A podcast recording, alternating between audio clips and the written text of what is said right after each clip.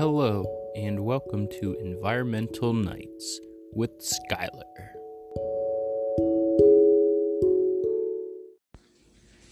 And welcome back, everybody, to the Thursday edition of Environmental Nights with Skylar and the dogs. Uh, for those that are new, this is part of the News on the Wall podcast where we do shows about absolutely nothing because it is a way to generate passive income and talk to myself. But uh, I used to do two shows and now I've only been doing one because I'm too lazy. Uh, but this show is basically just the quiet uh, nature around my house so everybody can listen to it and enjoy. Uh, and that's pretty much the gist of it. There's probably it's gonna be me talking, followed by about 15 minutes of uh,